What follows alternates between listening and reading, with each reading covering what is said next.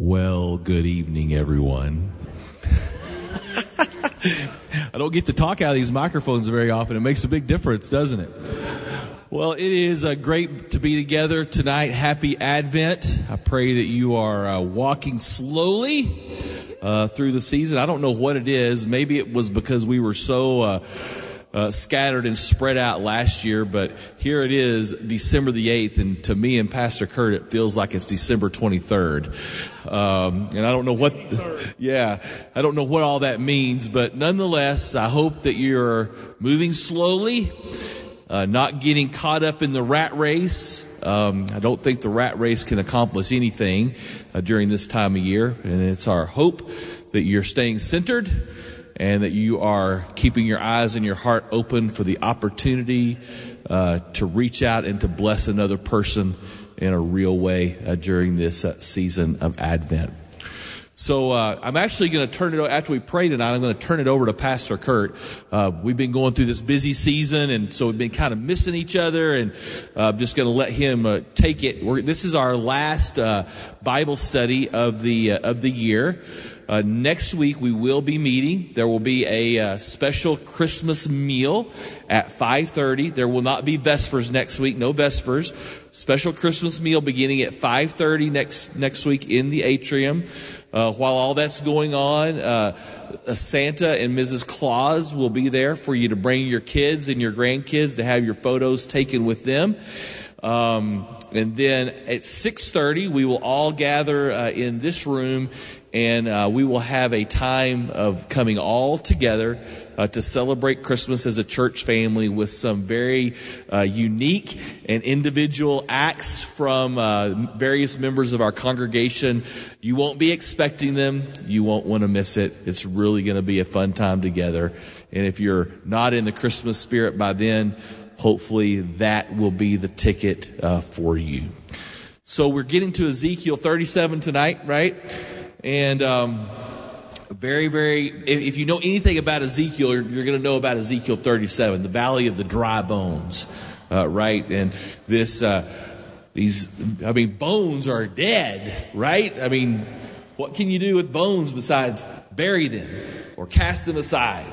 Well, because God is doing a new thing um, in our lives and in our world this has some very deep implications for us. And so, as I as I pondered the psalm to pray through tonight, um, I thought Psalm 143 would just be the ticket to get us ready for Pastor Kurt's teaching tonight. So let's pray together. Psalm 143. And this particular version is from the English Standard. Hear my prayer, O Lord. Give ear to my pleas for mercy. In your faithfulness, answer me. In your righteousness, enter not into judgment with your servant, for no one living is righteous before you. For the enemy has pursued my soul, he has crushed my life to the ground. He has made me sit in darkness like those long dead. Therefore, my spirit faints within me. My heart within me is appalled. I remember the days of old. I meditate on all that you have done. I ponder the work of your hands. I stretch out my hands to you. My soul thirsts for you like a parched land. Answer me quickly, O Lord. My spirit fails. Hide not your face from me, lest I be like those who go down to the pit. Let me hear the morning of your steadfast love, for in you I trust. Make me know the way I should go, for to you I lift up my soul. Deliver me from my enemies, O Lord. I have fled to you for refuge. Teach me to do your will, for you are my God. Let your good spirit lead me on level ground. For your name's sake, O Lord, preserve my life in your righteousness, bring my soul out of trouble. And in your steadfast love, you will cut off my enemies, and you will destroy all the adversaries of my soul, for I am your servant. In Jesus' name we pray. Amen. Amen. All right, we've got good, good stuff tonight. You've earned another Christmas present. Chapter 37 is great. But before we launch too deep into it, I've got a quick archaeological update. This came out uh, basically today. It came out yesterday in England, which is today in the United States. They have found another crucifixion victim. And this is very rare in terms of archaeology. They found one in the 1960s that informed us quite a bit. He was found in Israel. This one was found surprisingly in Britain. So I think we have a photo of the skeleton itself. So remember, the Romans are practicing crucifixion as a form of extreme public humiliation and torture. You die by suffocation on the cross.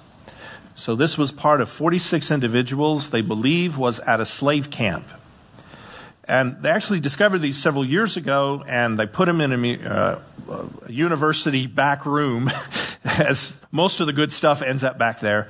And when they started doing the forensic examination, they discovered first the heels. So take a look at that. This is almost exactly what we found in the 1960s in Israel. Now, it's very unusual that crucifixion victims are buried because most of the time they're left up on the cross to literally rot away. Birds and animals will eat them. So, some dispensation must have been given, like Jesus' case, for this person to be buried. But uh, they dated this, and I have my giggles about this.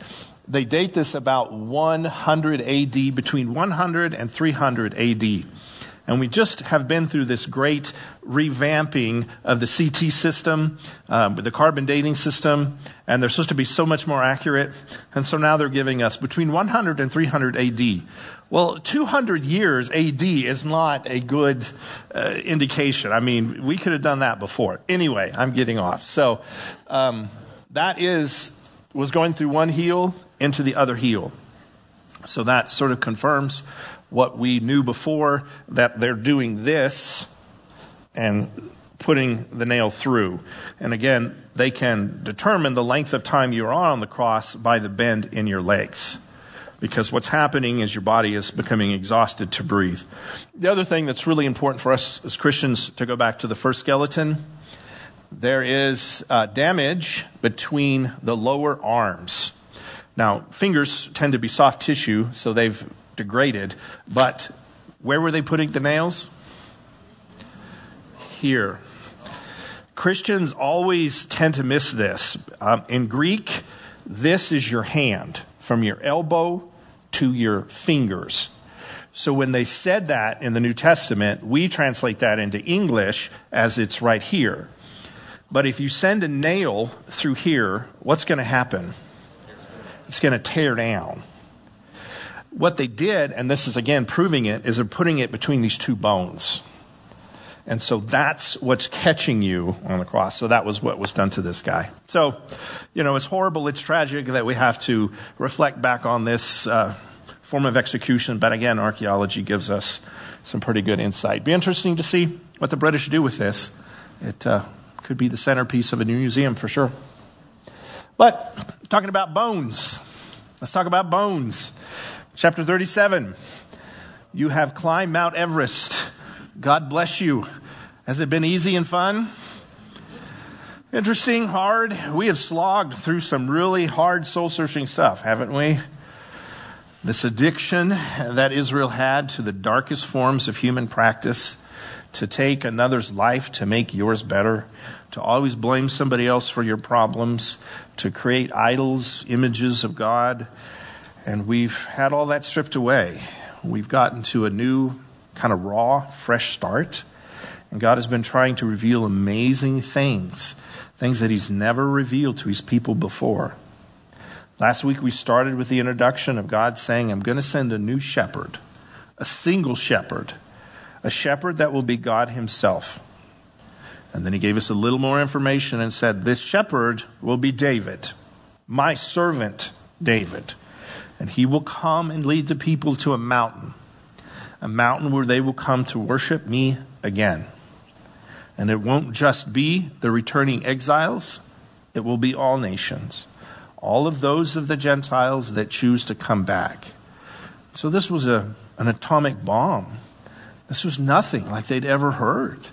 They're going to go home. Their new king is going to be God, but a servant, but David. we had a lot of questions. Now, again, this can sometimes be way more challenging for Christians than it should be. Any Star Wars fans in here? Yeah, big Star Wars fan. So, when I was a little boy, the first Star Wars turned out to be episode four, right? A New Hope. So I saw Star Wars 4, 5, and 6. And to me, that was the beginning. And then, decades later, when I have a son, his first Star Wars is episode 1. So he sees episode one, two, three, and then 4, 5, and 6. So our experience of Star Wars is very different. You know, mine starts with Luke Skywalker. His starts with Anakin Skywalker. It's, it, it's a complete different world. Christians almost always, I've met very few that don't read the Bible backwards. When we're growing up, let's be honest, we learn our gospel stories, our, our, favorites, and then they bore us sometimes with the letters of Paul. And we kind of just hear those stories over and over and over and over, and we think we know the Bible. That's not really the way it's meant to work we are given the answers a lot of times, and we didn't even know the questions. So part of the, the atomic bomb that's going off tonight is that God is revealing something that you know, but the people that were hearing it did not know. And here's the catch. This prophecy, this future event that God is describing, is one that we have seen, we will see, and is our ultimate future. So let's start off with chapter 37, verse 1. The Lord took hold of me, and I was carried away by the Spirit of the Lord. Now, this is a huge deal. This doesn't happen to many people. This will happen to John in Revelation. It's happened to some earlier prophets. But God is driving by the house taking your soul out of your body and say, hey, let, let's go. So we're, we're leaving existence. We're, we're, we're going. Uh, I'll tell you what's happening. You're going to the future event. You're going to the end of the world. You're going to the day of death. I know this will get a little timey whammy, but uh, he is, in essence, going to see part of what Daniel and John see. So God is taking him to the end point of time. But it's a valley. Wouldn't it be great to go to a valley? We've been climbing Mount Everest, going straight uphill. Valley, valley sounds good. But it's a valley filled with bones. All right. What are bones? I mean, I, I know it sounds simplistic, but we gotta we gotta think like a, an Old Testament Hebrew here. What are bones? They're what? Mm. Dead things. The first thing an Israelite would think about bones is that they are sinful. What did God say about dead things? Don't touch it. That's right. If you see a dead animal on the side of the road, no matter how delicious it looks, if you're from Kentucky, he says, don't, I'm not kidding. He says, don't eat it. Don't eat carcasses when your family member dies, you can prepare the body, but do it as quick as you can. Within three days, that should be in the ground. No body, under any circumstance, should be left out above the ground. Now, for an Egyptian, that's crazy. We'll spend 60 days getting that body all dressed up and ready to go to the afterlife. Hebrews don't do it. We don't want to see it. We don't want to touch it. The wages of sin are death. So make those two connections. God has taken him to this place full of death. It's a horror. Now, part of me thinks, well, is this just some kind of crazy vision or dream or what, what is this? Well, part of it is Ezekiel's life when he was taken forcefully from his home and Jerusalem was destroyed, it was a slaughterhouse. There was no time to bury people. These are his family, his friends, his loved ones, and they have been left out to rot. It's, it's beyond words. And unfortunately, archaeology confirms what Ezekiel is seeing. There were two groups, and I'm going to kind of mesh them for time's sake here. First the Assyrians and then the Babylonians. And the Babylonians are really the ones that did in Ezekiel's people. But we have historical records from both groups, Assyrians and Babylonians. Let me show you how they decorated their palaces, first in Assyria and then later in Babylon itself. So we've, I've got just a smorgasbord of them because they're horrible. So this is actually a Babylonian one. And they are celebrating that they've captured a city and they decorate outside the city. And this is a, a small piece, but can you tell what they're decorating with? Heads. The Assyrians especially like to create mounds of skulls. They used them like highway markers. So anywhere you were in the Assyrian Empire and they built a lot of roads to move their troops around, you could tell, oh, you know, the skulls are getting smaller. We're getting closer to the town. So they are morbid, disgusting people. Uh, continuing on, again, just to give you a, a feel of them, um, these are uh, nobles that are being impaled. And again, this is their decoration in their palaces. All right? This is, good morning. Oh, did, did, you, did you, see those guys getting impaled? I mean, they're, they're monsters. Um, next one. Uh, this is a line drawing. Again, Babylonians uh, collecting heads of nobles. So, you know, the argument is always, well, this is just propaganda. They didn't really do this when we excavated in the early part of last century the Jewish town of Lachish, which was a fortress town to the west that was guarding the approach to Jerusalem. At the base of the wall, this is what they found over a thousand complete skulls, probably close to another 300, 400 partial skulls. And these are Jews. Lachish was a Jewish city. So Ezekiel has seen this, he's feared this. I mean, it is saying, there was no one to come and pick my grandmother's body up and take her and bury her with dignity. She was thrown out like a piece of garbage. This is what happened to us when we lost our home. So, as much as Ezekiel has tried to rebuild and bring the people back and see, there, there's going to be a future, there's this nightmare and, I, and for him, I think it really is PTSD. It, it, it's this spiritual crisis of that's the nation of Israel.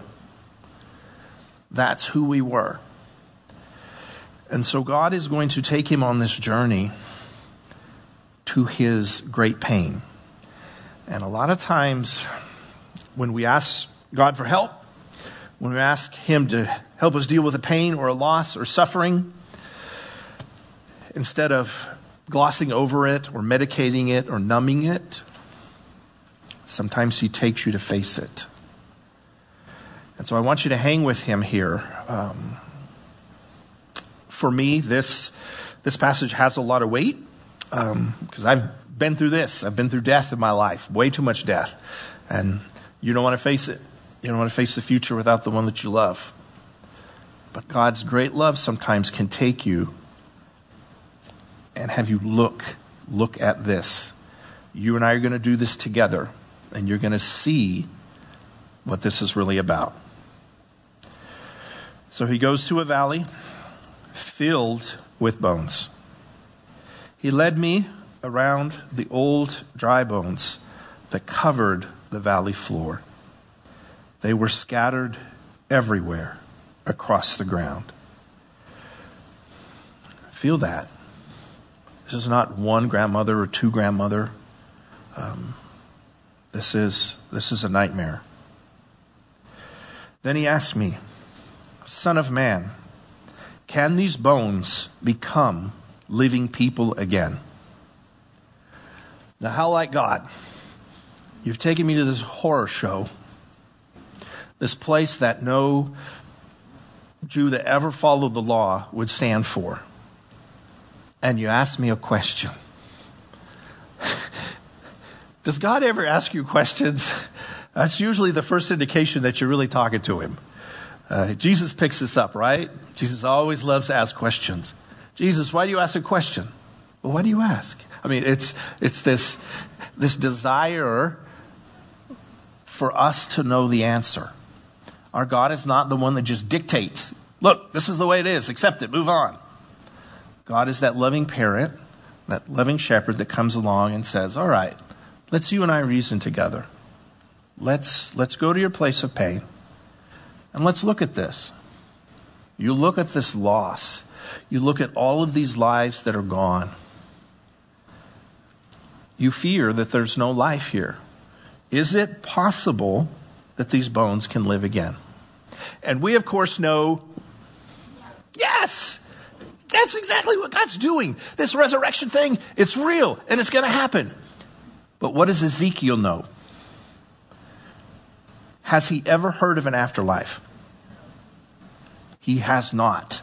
And this is what blows Christians' minds. Because we say, well, heaven's always been there. Well, it has, but they didn't know about it. Where did the average Jew think they went? To Sheol, the pit. You go into the ground. Three days, get those bodies and get them in the ground. There's no real question in their mind about an afterlife. Where do they want to go? What is their covenant with God? Where do they want to be? Nope. What is Moses promised? They go to the promised land. Well, that's what they wanted. They want children, specifically sons, because they think that gives them a kind of immortality, that their name lives on. And when they have children, they become good because they're fulfilling God's purpose. But for 90% of the Old Testament, they did not believe or even really care what happened when they died. So this is, for them, new. And I want you to hear that weight. I mean, this is God taking you to a funeral and having you look at your loved one and saying, Do you really believe they can live again? You followed me, you listened to my laws, we've corrected our life. Now let me show you something that's beyond your wildest dreams.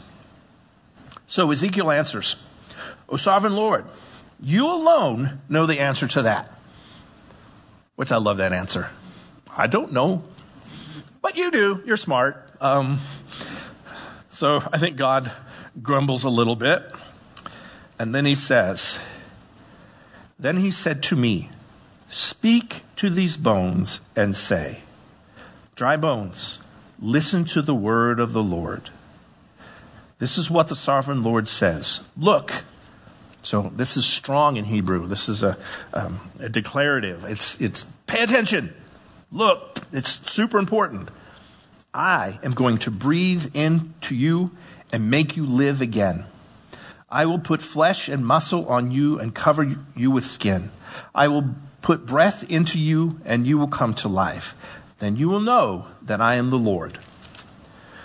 So God sort of lays out what he's going to do, but who actually raises the dead? Who, who is supposed to, what did God say for Ezekiel to do? Speak. So I brought you here. I want you to see this, as painful as it is for you. And I want you to say the words. You are going to understand what I can do. But with all God's power, with all his amazing abilities, he wants to do it through us. Now, how, how is God going to bring all these dead things back to life? So, doing CPR on a skeleton. Um, that's gross. Um, what, what is he doing? He's putting air back in him? What would this remind? He's breathing a soul. Where, where does that come from, Tom?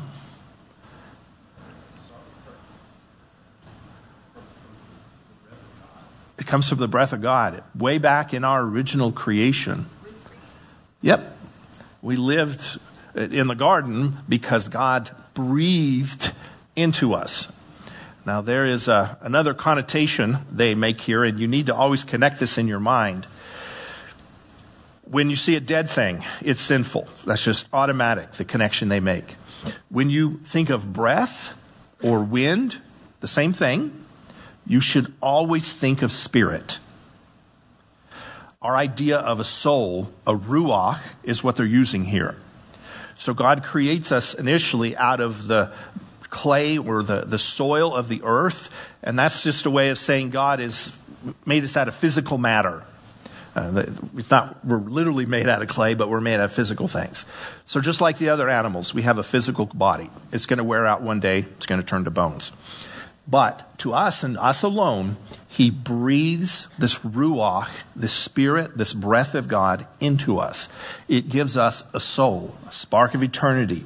This is why we can think and imagine the future, why we can read, why we have emotions. Scripture, this will blow your mind, makes the connection between soul and love. If it does not have a soul, it one cannot love, uh, it, it can love and be loved. So if it doesn't have a soul, it cannot love. If it does not have a soul, you cannot love it. You can worship it, you can like it, you can enjoy it. Like I say, I love Star Wars. That's not right. I enjoy it. It's been great. It entertains me. It's wonderful. But in a biblical sense, I can't love Star Wars because Star Wars is not a soul, it's not a person. So, so precious this gift. And God says again, He's going to recreate us. So, of course, as Christians, this is resurrection. This is what happens when we die. This is when we come back. This is the, the second life that we're being given here. God wants Ezekiel to see it. And, and the detail here is probably more than we wanted to know, right? The bones come together and the muscles and yeah, okay, God, just but this process of rebuilding, bringing us back is is so important for Ezekiel to see. Um, you know, let, let, me just be transparent. Um, I, I've talked probably too much about this, but uh, defining moment in Lisa and I's early marriage. We lost our first child. Uh, he made it for four days. Um, he had uh, lung infections and really struggled. And we uh, we sat in a NICU with him and prayed every second of our heartbeat that he would live. And it crushed me. Um, I'd been a minister for years before that, and um, thought God owed me something. Um, never to take my child and it, it took me a long time to come back from that. Uh, and one of the scriptures that really helped was this. Because I have to sort of go back and look at uh, that little red, you know, your child is born premature, they have this red uh, kind of complexion, and to look at that again and to look at that with God, that place of your greatest pain. If you can look at it, there's life behind that. There really is. And I can say it, um, but it's never the same as if you say it with God. And so I, I, lay this down. If, if you ever have had a loss like that, if you go through a loss like that, and I know some of you have been right there real recently, you know, lost the love of your life, lost the companion you thought you'd never lose. This is how God takes us through it to look at that pain, hold on to his hand, and let him show you I can fix this. I can bring life where there was death. We have to do what verse 7 says. So I, Ezekiel, spoke these words, just as he told me. Suddenly, as I spoke, there was a rattling noise across the entire valley. And I would have screamed and run the skeleton army. Ah! the bones um, of each came together and attached themselves as they had been before. Then, as I watched, muscles and flesh formed over their bones. The skin formed and covered their bodies, but still there was no breath in them. So, this is fundamental to who we are. We are animals with two legs. We can have bodies, we can be a talking animal, um, but unless we have that soul, we're not who we were meant to be. So he continues, verse 9. Then he said to me, Speak to the winds and say. Let me stop there. Um, God is not getting weird here. Um, what's the wind? The Spirit. Exactly. And, and this will help you through all of your studies. At Pentecost, when the Holy Spirit came, what happened? Uh, there was a wind, exactly. It is the flowing of the Spirit. It happens on Mount Sinai when God appears. It's this mighty wind. You know how I know God loves Texas more than anywhere else? Why he loves West Texas more than anywhere else? I actually stole that from Steve. He, he Steve, people say, I hate the wind. It blows all this. It's just God visiting his hometown. Don't, don't, don't begrudge him. But God says to the wind, this is what the sovereign Lord says Come, O breath, from the four winds. Breathe into these dead bodies so that they may live again. And so, in a sense, God is calling the, the four corners are the way that they show totality. So it's like the ends of the earth, it's all sides. Four uh, always in the ancient world, they have like four sphinxes that guard the four sides of the world. The Greeks have the four pillars. Uh, the Bible is the same thing. So it's this complete spiritual sense that God has control over, and He's putting souls back into people. Now, this is very, very important. In the traditional services, almost every week, we say, I believe in the resurrection of the body. What does that mean?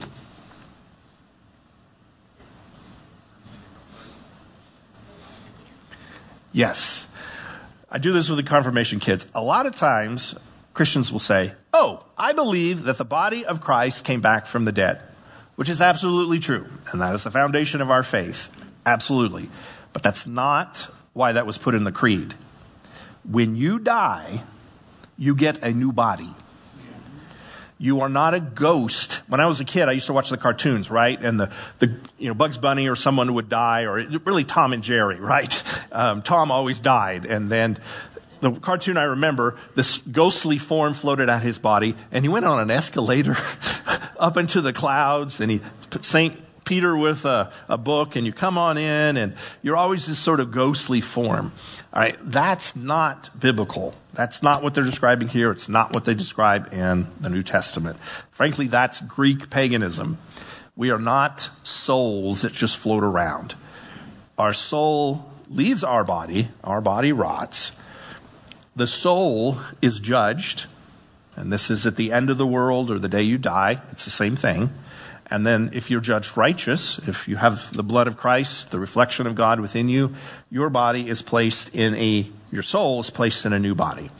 And Paul spends a lot of time describing that body, right? This is the one that doesn't wear out, doesn't get old, doesn't get sick. You can run and not get tired. All the wonderful things are us in a new body. So just hold on to that. And that's fundamental, like he's describing here. God didn't just say, bring the ruachs back. He brings the body and he brings the soul back. It's fundamental to our nature, I think, that we are both spirit and flesh um, because we have the ability to choose and do. Uh, angels are just spirits, they don't have bodies. Uh, we are that unique creation. Animals just have bodies, no souls. We are the combination of the two, somewhere between an angel and an animal. So, breathe life into these dead bodies so they may live again. So I spoke as he commanded me, and the wind entered the bodies, and they began to breathe. They all came to life and stood there on their feet, a great army of them. Then he said to me, Son of man, how many times have we heard that phrase? I mean, sometimes God is subtle, and a lot of times he's not. If God is saying it over and over and over and over and over, it's like a teacher trying to get you to say, This is learn, something to learn, something to learn. This phrase is changing for us. Son of man, literally, son of Adam. It started out as something pathetic. Adam was a failure. Adam and Eve had been in the garden for 15 minutes, it seems like, and they messed it all up and got thrown out.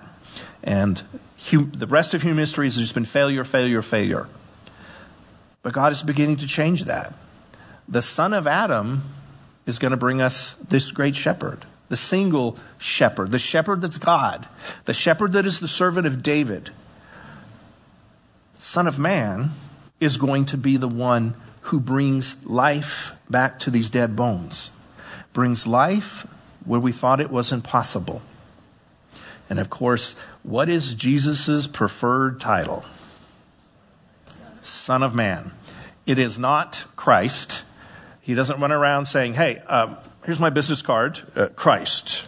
Jesus P. No, I don't know. But he, he, he, doesn't, he doesn't do that. He, he's, he's like, I, the Son of Man. This is what he's referring to, this transitional thing. Um, we talked about it started in Daniel, but certainly in the prophets, uh, this idea has been carrying forward. And so Ezekiel now sees the Son of Man, really, the Son of Adam, that's going to bring life to my family, to my nation. It's not just a general, oh, there will be future Jews in the world. These are my people. This was my family. They came back. Steve always does a good job of reminding us. I probably should let you do this, but um, there was a prophecy at the end of Genesis where Mary, the descendant of Mary, uh, the, the seed of Mary, was going to um, crush the head of the serpent, uh, going to defeat the sense of evil. Uh, that's the Son of Man. That's what's happening here. I'm going through this quickly. Are we okay? I told you it was good. I don't know if it makes up for all the stuff we've been through before, but it's, it's trying hard. Um, then he said to me, Son of man, these bones represent the people of Israel. They are saying, We have become old, dry bones. All hope is gone. And if you've really have tasted death, that's what it feels like. There are no more birthdays. There are no more Christmases. There are more, no more times to hold you. It's over. But God is saying, look at it. Really look at death, and I will show you all hope is not gone. Now give them this message from the sovereign Lord O my people, I will open your graves of exile and cause you to rise again. Then I will bring you back to the land of Israel. When this happens, O my people, you will know that I am the Lord.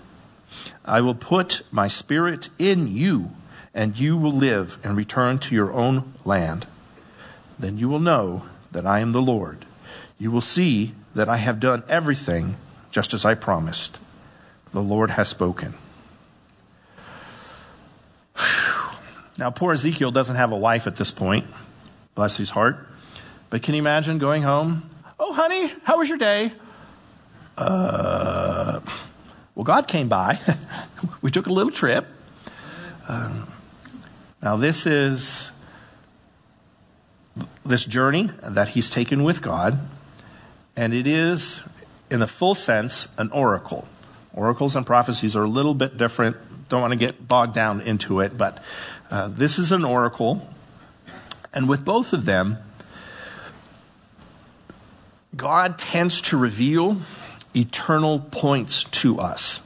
And these will have ways of happening, happening again, and then ultimately happening. So, on the one hand, Ezekiel will experience a version of this that the scattered people that are in the Babylonian camps now, uh, some have run to Egypt, uh, some have run uh, to other places, they will come back to the land of Israel. There's another element of when Ezekiel dies, when people die at, we call it several names the, the last day, the great judgment, the return of the Lord, all this will happen worldwide. All of the sons and daughters of Adam will be resurrected. This event that God is describing is ultimately what? What happens when we all get resurrected? Where do we go? We go to heaven. We, uh, again, borrowing from some of our pagan backgrounds, always think heaven is way up in the sky in the clouds. You know, I'd heard about the cosmonauts doing that. Did you ever hear that back in the uh, when they sent the first man in space? And the Russians were so proud; they're atheists, and they said, "There is no God. We've looked upon the heavens, and there's nobody up here." First time I flew with Jason, he surprised me. We, uh, we got up above the clouds, and you're above that layer, and you look out of the clouds. Jesus, or my son, he, he's maybe four, says, "Where's Jesus?" I'm, like, I'm such a bad pastor. Um, so God is not describing, really, He never does this. Heaven is not the clouds. Heaven is an event, a place outside of time, an eternal moment in which life exists with God on a mountain that we all gather. It's a repeat, really, of the Garden of Eden. It's been modified somewhat, but it's the same idea. Uh, there was a mountain in the garden. There's a tree of life in the middle. Whether it's a temple or a tree, whatever it is, it's God in the middle. And that's where we go and experience God. Revelation will expand that. Ezekiel's going to do that a little bit more. He's going to describe what's in the city for us, an incredible new temple. So that's coming, but it, it's it's incredible. I mean, it, we went from people that were killing their babies and taking advantage of each other to God saying, "I'm going to give you life after death." That's a Christmas gift. That's incredible. So, as always with the prophecies, can we judge some of this? Did Ezekiel's people eventually return home? Yep. About 80 years after all these events, and let me just give you kind of the quick, quick historical rundown, because uh, it's a long history here. But uh, the Jews uh, returned to their homeland um, at the benefit, really, of the Persians. The Persians will come along and they will do away with the Babylonians. Persians aren't much better masters, but they want people that are loyal to them to be on their frontiers. And so they say uh, the Jews can return home. Uh, and the offer is given. This is the time of Nehemiah, Ezra, uh, and, and, those folks. So they return, and they will uh, begin rebuilding. Uh, this is uh, late 6th century BC. They will begin rebuilding. Uh, the nation of Israel. Now, it'll exist for several centuries. It struggles mightily when Alexander the Great comes and he destroys the Persian Empire. The Persians and the Jews had been, the, the Jews were seen as loyal to the Persians, so Alexander didn't treat them particularly well. Alexander dies, you know, in India. Uh, his empire is divided up. One of his generals, uh, uh the Seleucid, what's his name? Seleucus, something the empire becomes the Seleucids. Anyway, so these are Greeks. They're ruling what is most of the Middle East. They don't like the Jews. They say you've got to convert to Greek gods or we'll kill you. And so there's a huge struggle back and forth. The Greeks are brutal. If they catch a, a Jewish child that has been circumcised, they kill the child and hang the dead baby around the mother's neck. So the Jews revolt with all that they have against these Greeks. This is what Hanukkah is about. The Jews, miracle, managed to drive out the Seleucids and get their kingdom back. The, the leader of this revolt was a guy named Judas, which is why the name is so important in the New Testament. Uh, Judah comes, Judas comes from Judah, which means to praise. And um, his, his name in Greek is Maccabeus, which means the hammer, which I always thought sounded like a wrestler. Judas, the hammer. but it's a good name for. So anyway, he manages to drive him out, and even though he's not a son of David, the Jews make him king. So they get their country back. They rebuild the temple. They struggle mightily. Um, they have these Maccabeans, or the Jews call them Hasmoneans. They, they're pretty rotten, but they have some servants that are Idumeans or Edomites that first serve as advisors to them and eventually take over. And these advisors are Herod and his family. So Herod actually kills off the last of these Jewish kings, and he does it with Roman help. Now we go to the New Testament time when Rome is full bore in charge with Herod and eventually his sons controlling Israel. And it's a terrible, terrible time. Jesus comes, tries to tell them, look, there's a better way. Uh, there's a kingdom way that I want you to think about it. But still, the people's minds were back to the time that they fought the Greeks. And so the Jews try three times to revolt against Rome. They drive out Rome, and it's amazing that they do it. It's just faith and sheer willpower. They don't outnumber the Romans, they don't have good equipment, but they will revolt. The first one starts in 66 AD, about 33 years after Jesus, and the last one is in 137. But eventually, the Romans ban the Jews from the land altogether. They drive them out, period. So they are scattered a second time. And they will wander around Europe. I mean, they go all through North Africa, they end up in Spain, they end up everywhere. I mean, they were scattered like they never were before. And so they will stay in that stage from 137 AD to 1948 or 47, depending on who you talk to, um, when they come back again. So this prophecy of a people coming back to the land happened. It's happened again in some of our lifetimes. But I think there's a greater moment in which this is ultimately going to happen when Jesus returns. Again, the nations of Israel will be brought back. The Gentiles who follow Christ, I believe, will join them. And then we're going to enter into the eternity, enter into, into heaven. So history has repeated itself, but we know where it ends. So I could literally talk about this all night, but I better stop because you probably want to go home. Questions? Worries? Comments? If you've ever struggled with losing someone, I'd love to talk to you. I'd love to visit with you. I don't have all the answers, but I've been in the dark places and I've been in the light places. And as Christians, death should not be something we fear. We live in a world where people are petrified to die, and I don't get it. We live longer lives than any people on the planet. We have access to better medicine and more technology, and yet we're more afraid to die than anybody I think ever has existed. And that's backwards. We shouldn't look for death. You don't want to force death. But please, we don't need to be afraid of it.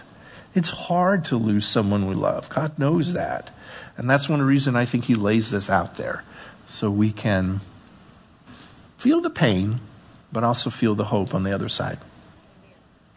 Anything else? Well, we love you guys. You don't know how much time with you really helps feed us and what we do the rest of the week. So we wish you an incredible Merry Christmas. I'm sure we'll see all of you sometime um, before the 25th, but if we don't, may Christ be born for you, and you see we're headed to a great place. Let's pray. Father God, thank you that we get to be part of this story. We know for a lot of it, we've been looking over other shoulders and eavesdropping. But all along, you've thought of us too, and you include us. This has become our story. We do have loved ones that we fear we will not see tomorrow or next week. So we pray for your help tonight to hear that wind blow again, to feel your hand around our shoulder again as you ask us Is there nothing that I can't do? We know you are good. We know we want to be with you. So we choose tonight to do just that. Help us to celebrate the birth of the shepherd, of the servant David, of the Messiah, of our Christ. Let this year be the year we really feel you. In your son's name we pray. Amen. Thank you, Kurt. Thank you.